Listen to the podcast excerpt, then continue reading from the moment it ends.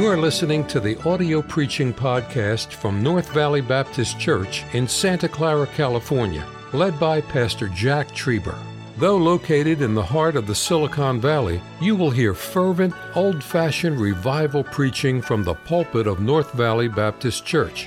It is our desire that you will be helped by this gospel message. Uh, the message I'm going to preach tonight, I, I really uh, I struggle over this. I haven't preached it many places at all, and part of the reason for that is because uh, this message is is really my heart. And if you're a singer, you understand that there's some songs that are more difficult to sing simply because you feel that song so greatly that it's really hard to control yourself in the song because of it. That's how I feel about this message. Now, there's a second reason. And the second reason why I haven't preached it many places because I have to read a lot of it. And I, that's not how I normally preach. I, I don't really care for that a whole lot, but that's just the way you'll figure it out when we get into the message. Especially when I heard a story about a young man that was preaching in the country there in Alabama. It was his first time to preach, and he was excited about it, and he brought his message. And after the service, he was kind of standing out there on the porch of the church, you know, saying goodbye to folks. And Uh, they weren't saying much about the message. And so one of the deacons came out and he got off with that deacon a little bit. He said, How'd you like the message? And the guy said, Well, I didn't much care for it. He said, Well, why didn't, why didn't you like it? He said, Well, first of all, you read it. He said, Secondly, you didn't read it well. He said, thirdly, it wasn't worth reading. I, I, hope you don't feel that way when we're done, but if you do, I understand, okay? Turn your Bibles to the book of Hebrews, chapter 12. Hebrews, chapter 12. Hebrews, chapter 12. I want you to notice verses 1 and 2. Wherefore, seeing we also are compassed about with so great a cloud of witnesses, let us lay aside every weight and the sin which does so easily beset us. And let us run with patience the race that is set before us, looking unto Jesus, the author and finisher of our faith, who for the joy that was set before him endured the cross despising the shame, and is sat down on the right hand of the throne of God. Let's pray. Father, we come to you now in the name of the Lord Jesus. And Lord, I beg you tonight for the filling of the Holy Ghost of God. Lord, my heart has been stirred by the commitments of this church, the love for souls that Christ died for. And God, I want to be a blessing tonight. I pray the Spirit of God would use us in hearts to challenge some lives tonight. And Lord, we'll thank you for all that you accomplish in it. For we ask it in Jesus' name. Amen. Some of you may know that the West Point Military Academy, their motto words are duty, honor, country. In 1962, General Douglas MacArthur, the man that I think was probably one of the greatest generals that this nation has ever seen, was preaching at the graduating class at West Point just two years before his death. In parts of the message that he brought, he began it this way duty, honor, country.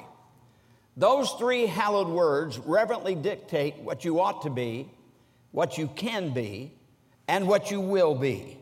They are your rallying points to build courage when courage seems to fail, to regain faith when there seems little cause for faith, to create hope when hope seems forlorn.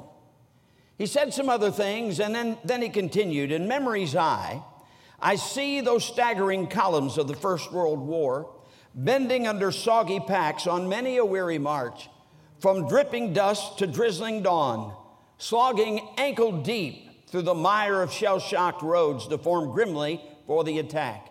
He said, I do not know the dignity of their birth, but I do know the glory of their death. Always for them, duty, honor, country. Always their blood and sweat and tears as we sought the way, the light, and the truth.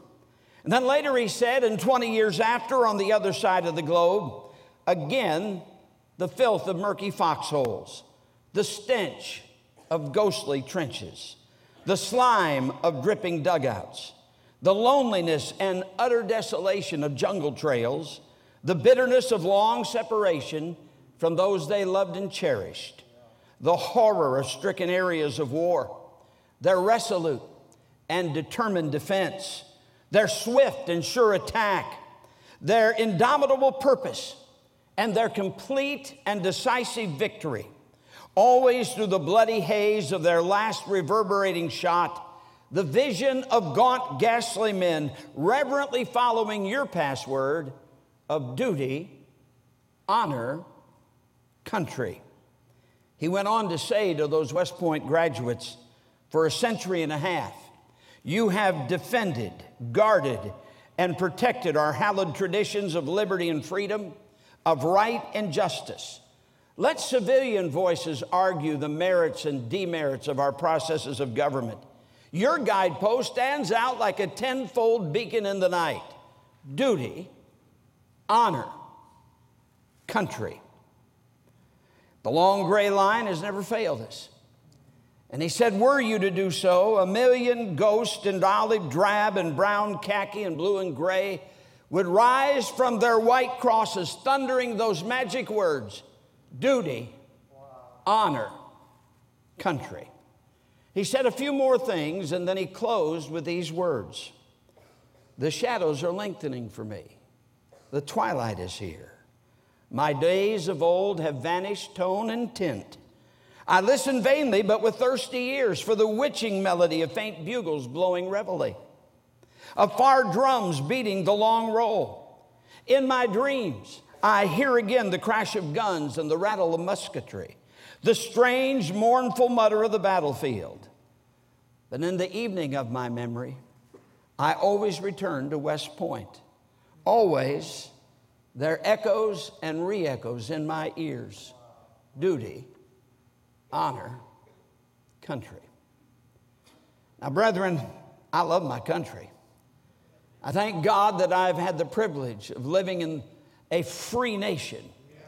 I thank God for the heritage of our country. And that's not to say that the United States has always done right in everything.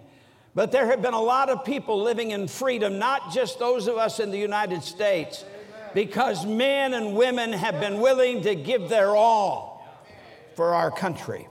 I appreciate that. I'm sorry, I can't hear the Star Spangled Banner or God Bless America without weeping. I love my nation.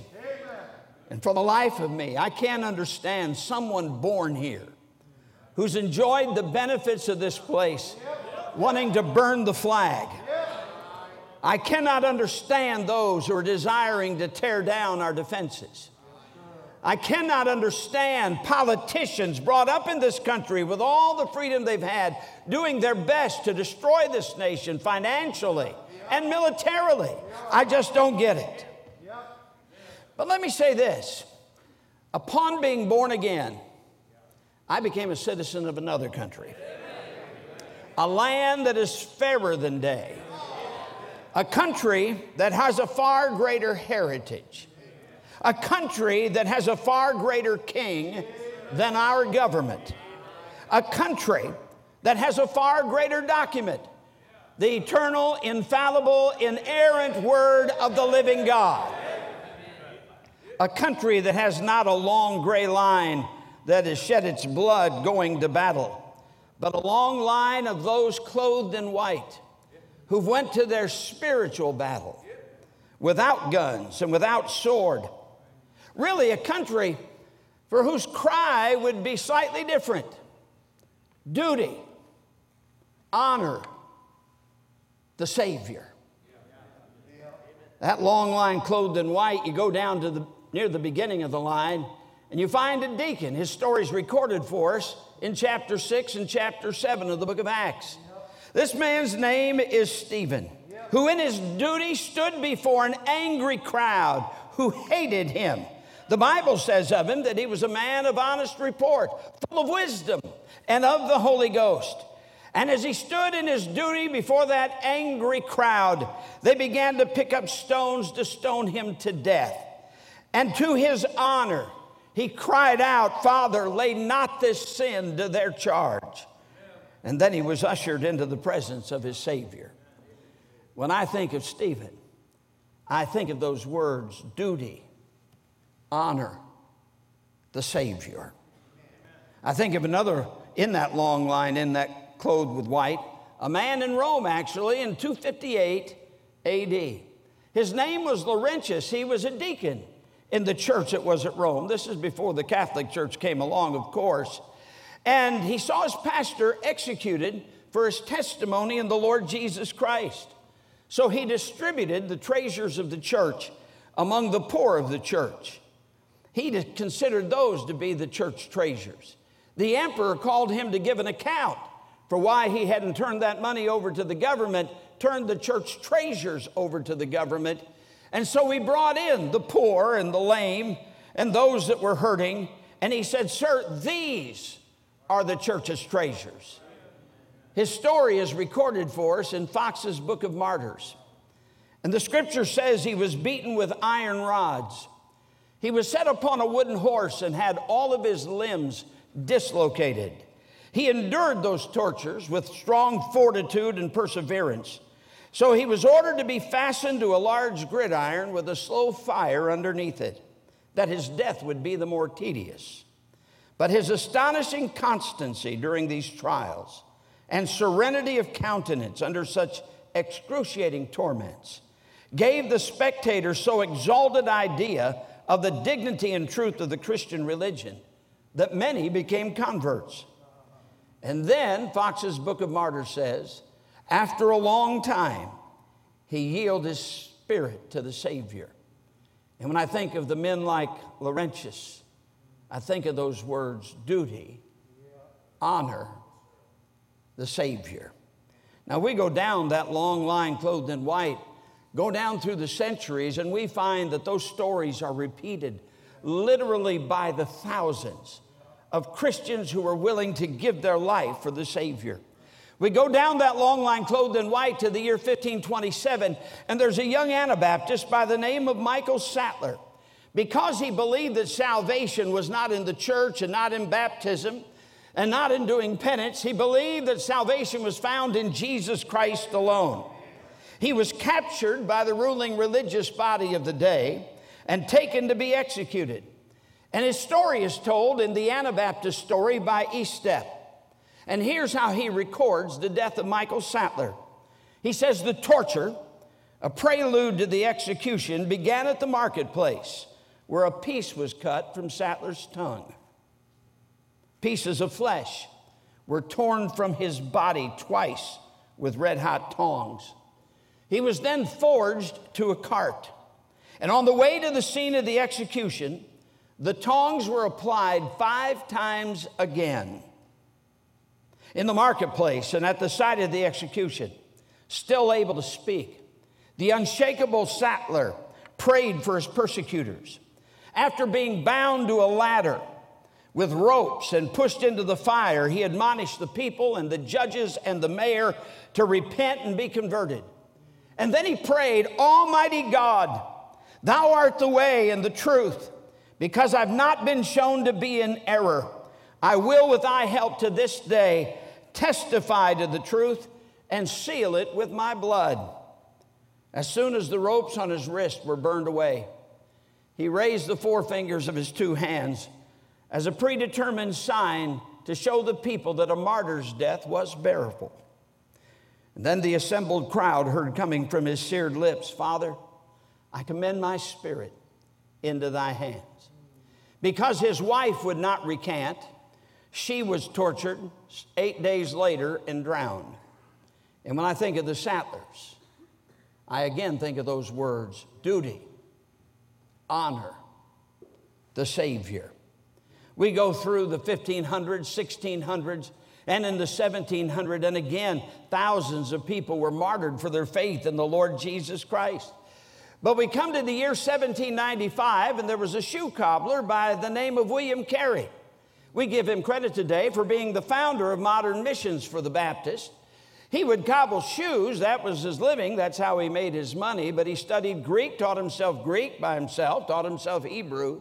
He read the book Cook's Travels, read about the teeming millions off in India and that part of the world that had no idea that Christ had died on the cross for them. He would meet together with other preachers and they would preach together, and he would get up trying to lay the burden of India upon the Baptists there in England he would have preachers get up and rebuke him.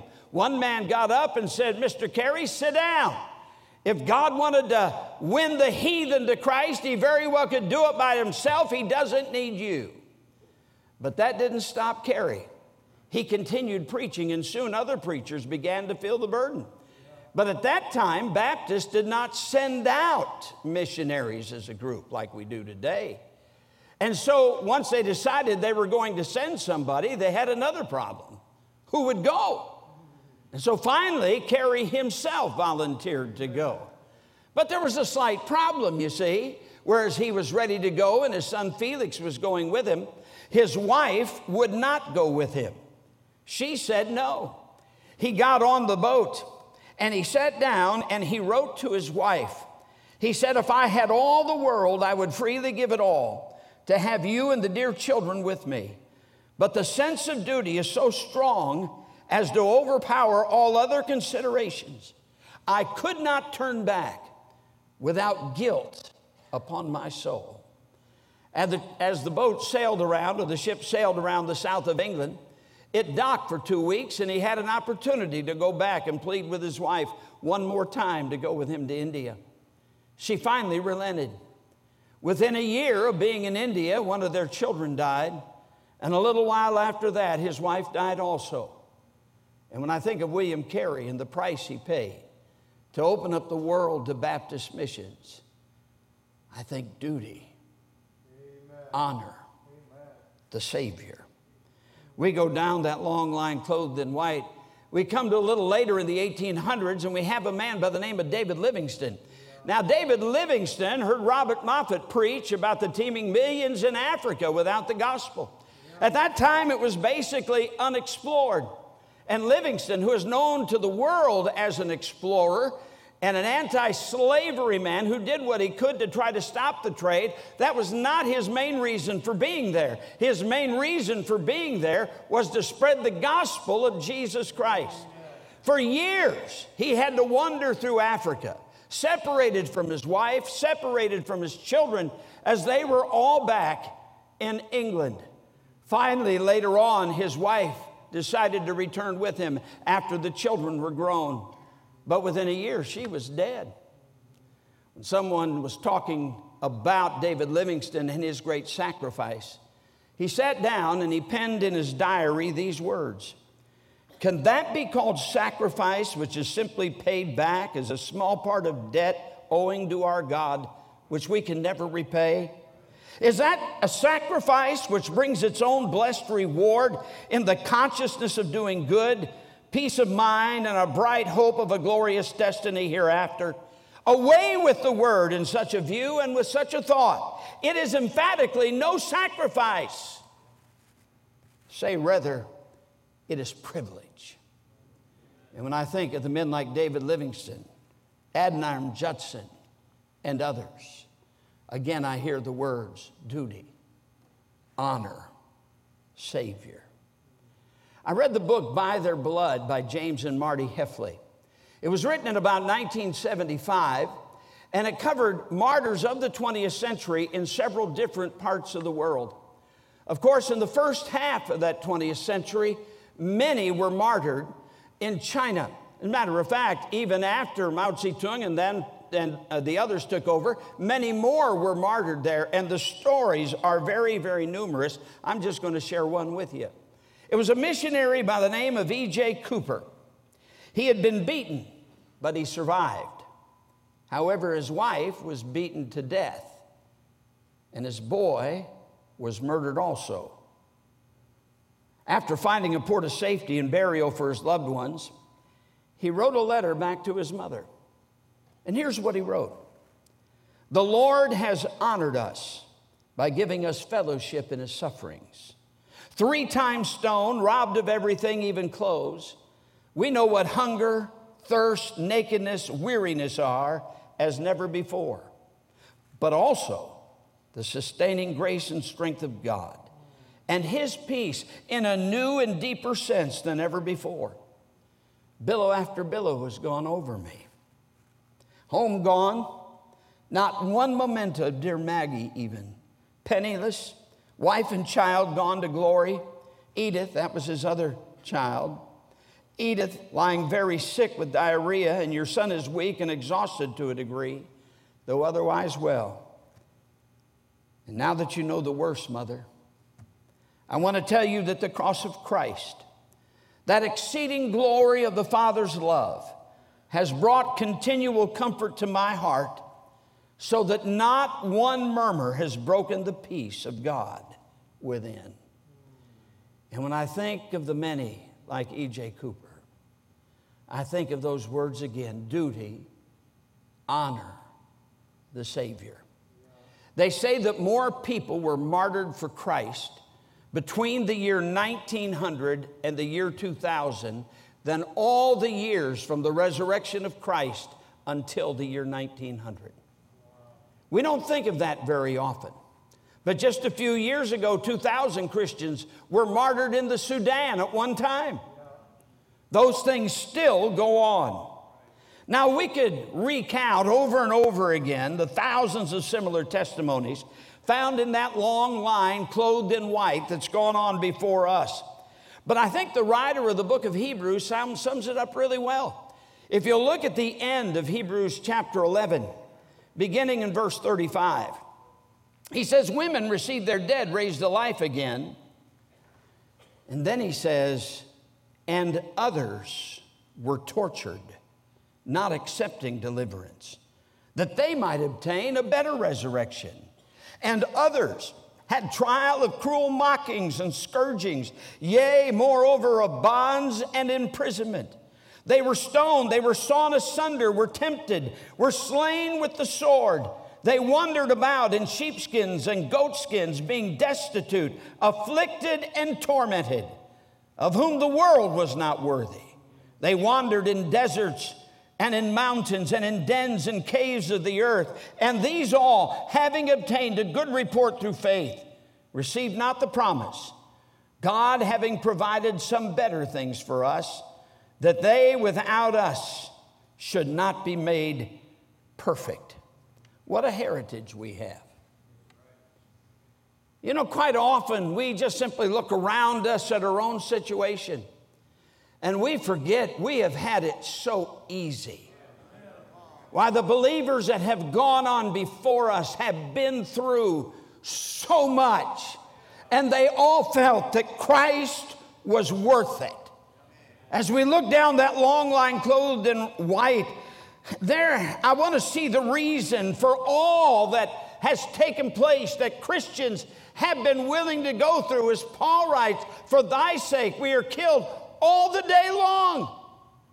People have suffered for Christ throughout the years, but all we have to do is to go to the head of the line, and there we see the Son of God. We see him hanging on a cross, dying for our sins on Calvary, so that we could have eternal life and then being raised from the dead. When Paul would preach the gospel of Jesus Christ, to the Corinthians, he said, For I delivered unto you first of all that which I also received, how that Christ died for our sins according to the scriptures, and that he was buried, and that he rose again the third day according to the scriptures.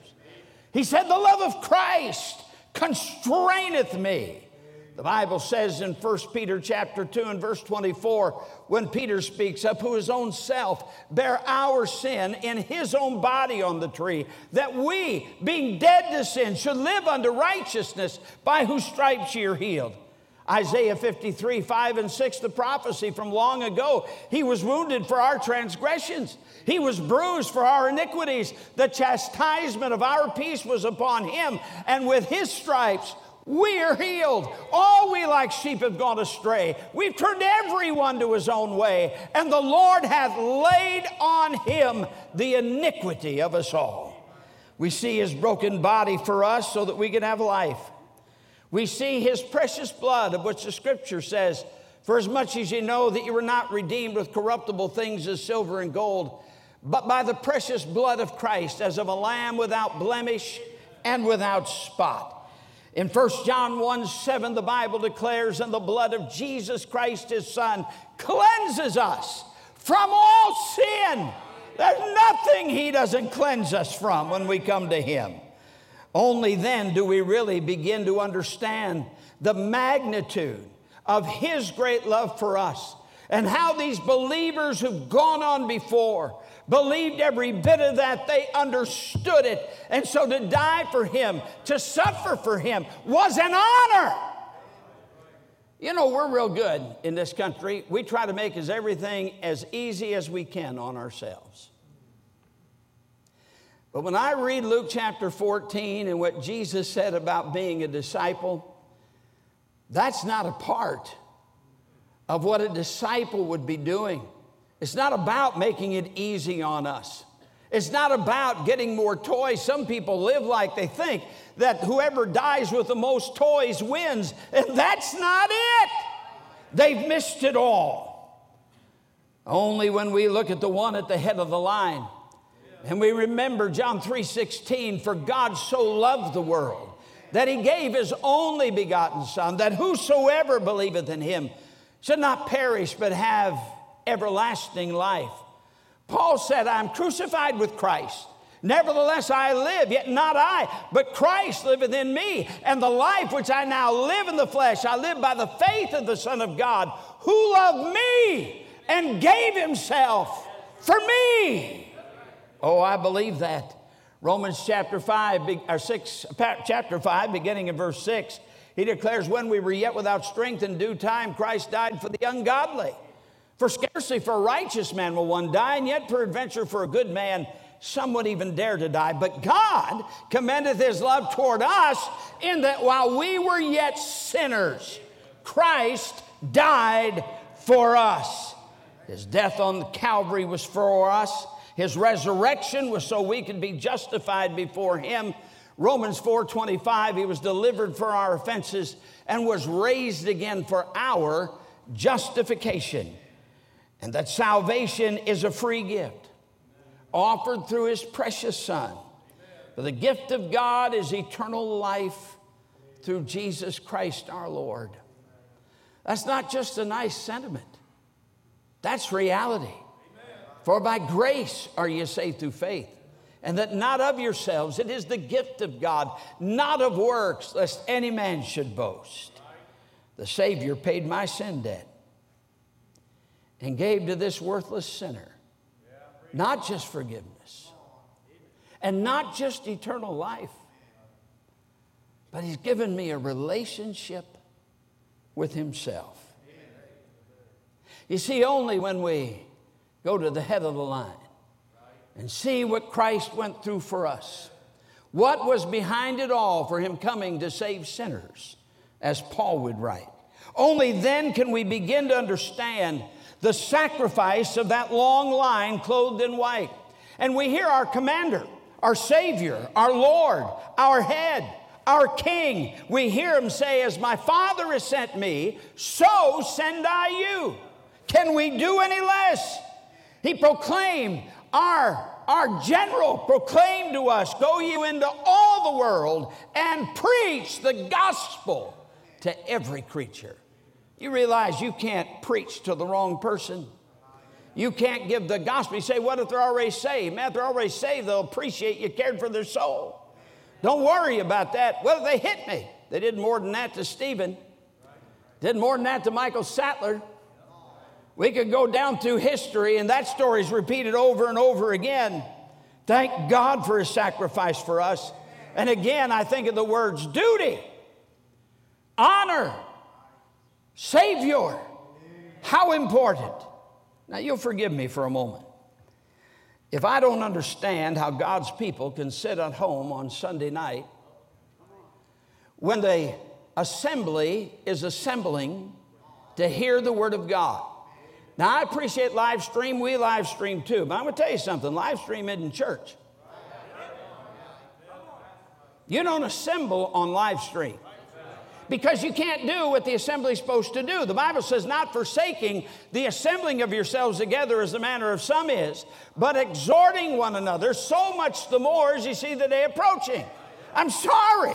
When we're not assembling, we can't exhort one another. We exhort one another when we get together.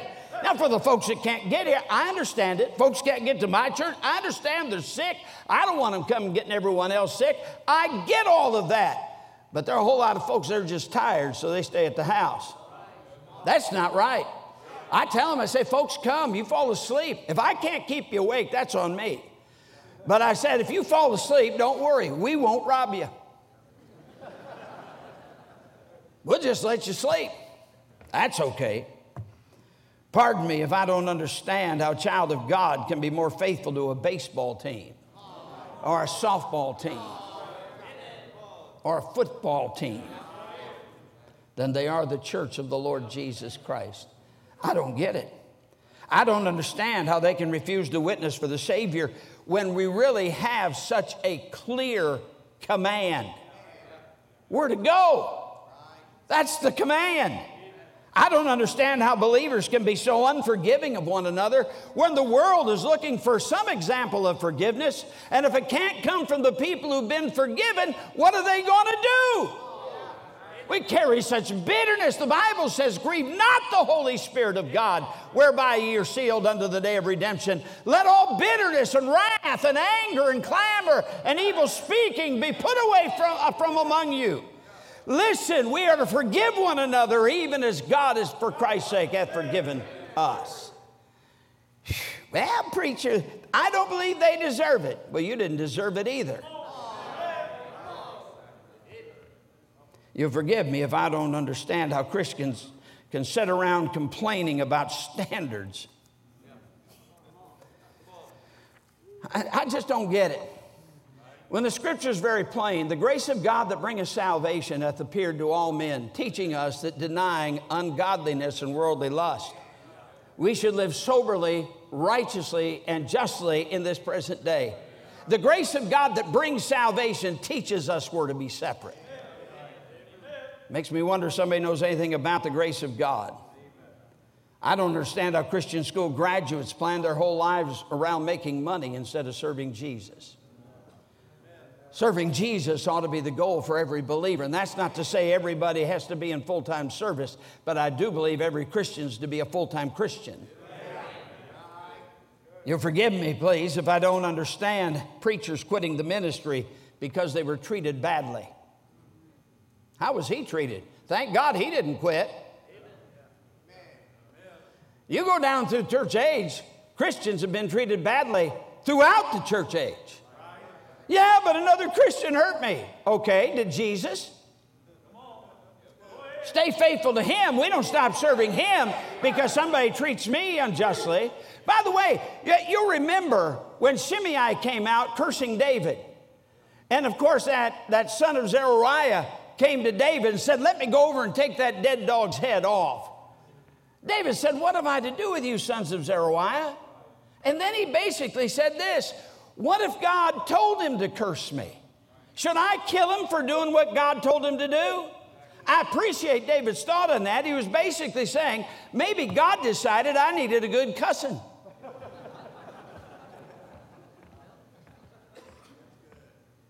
Sometimes we get so high and mighty. You know, you can tell when we got a lot of false spirituality about us, when we get so put out that someone didn't respect us like we should have been respected. I don't know what got me going on that. That wasn't even in my notes, but that's pretty good.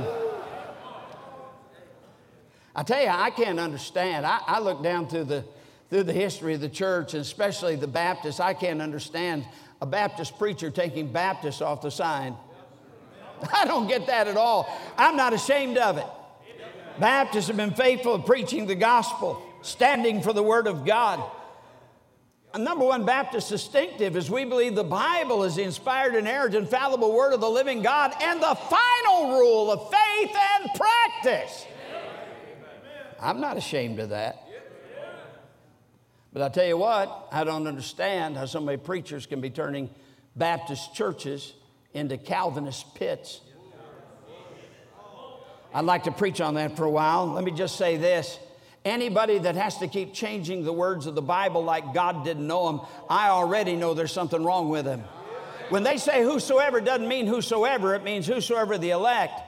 When they say the world doesn't mean the world, it means the world of the elect. When it says he's not willing that any should perish, but all should come to repentance, any doesn't mean any, it means any of the elect. All doesn't mean all, it means all of the elect. God knew all those words beforehand. If He wanted them in there, He'd have put them in there. He didn't put them in there. I'm just going to stand on the Word of God. I don't understand how so many professing believers can get on the internet and run down every good Bible believing, soul winning church. They've got nothing else to do with their life but do the work of the devil. The work of the devil, he is the accuser of the brethren. And if you've got that slop on your social media sites, God help your soul. You need to hit an altar and get right with God. You say, but they're not what they ought to be. Well, you're not either. I don't know if you realize this or not, but every Baptist church has flesh in it. And if you want to know what the works of the flesh is, we want to say, well, independent Baptists are this way. And the things they mention are things every group has because every group has flesh. They don't understand the Bible at all. I don't know anybody that's perfect all the time. That's why we have to get right. By the way, it's one of the reasons we give an invitation. And I also don't understand why more people aren't surrendering to the ministry. I don't get it.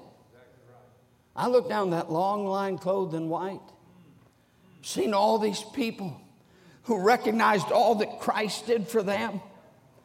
I look at the head of the line, I see the Savior's bleeding form, knowing that his death was for me, his life was for me.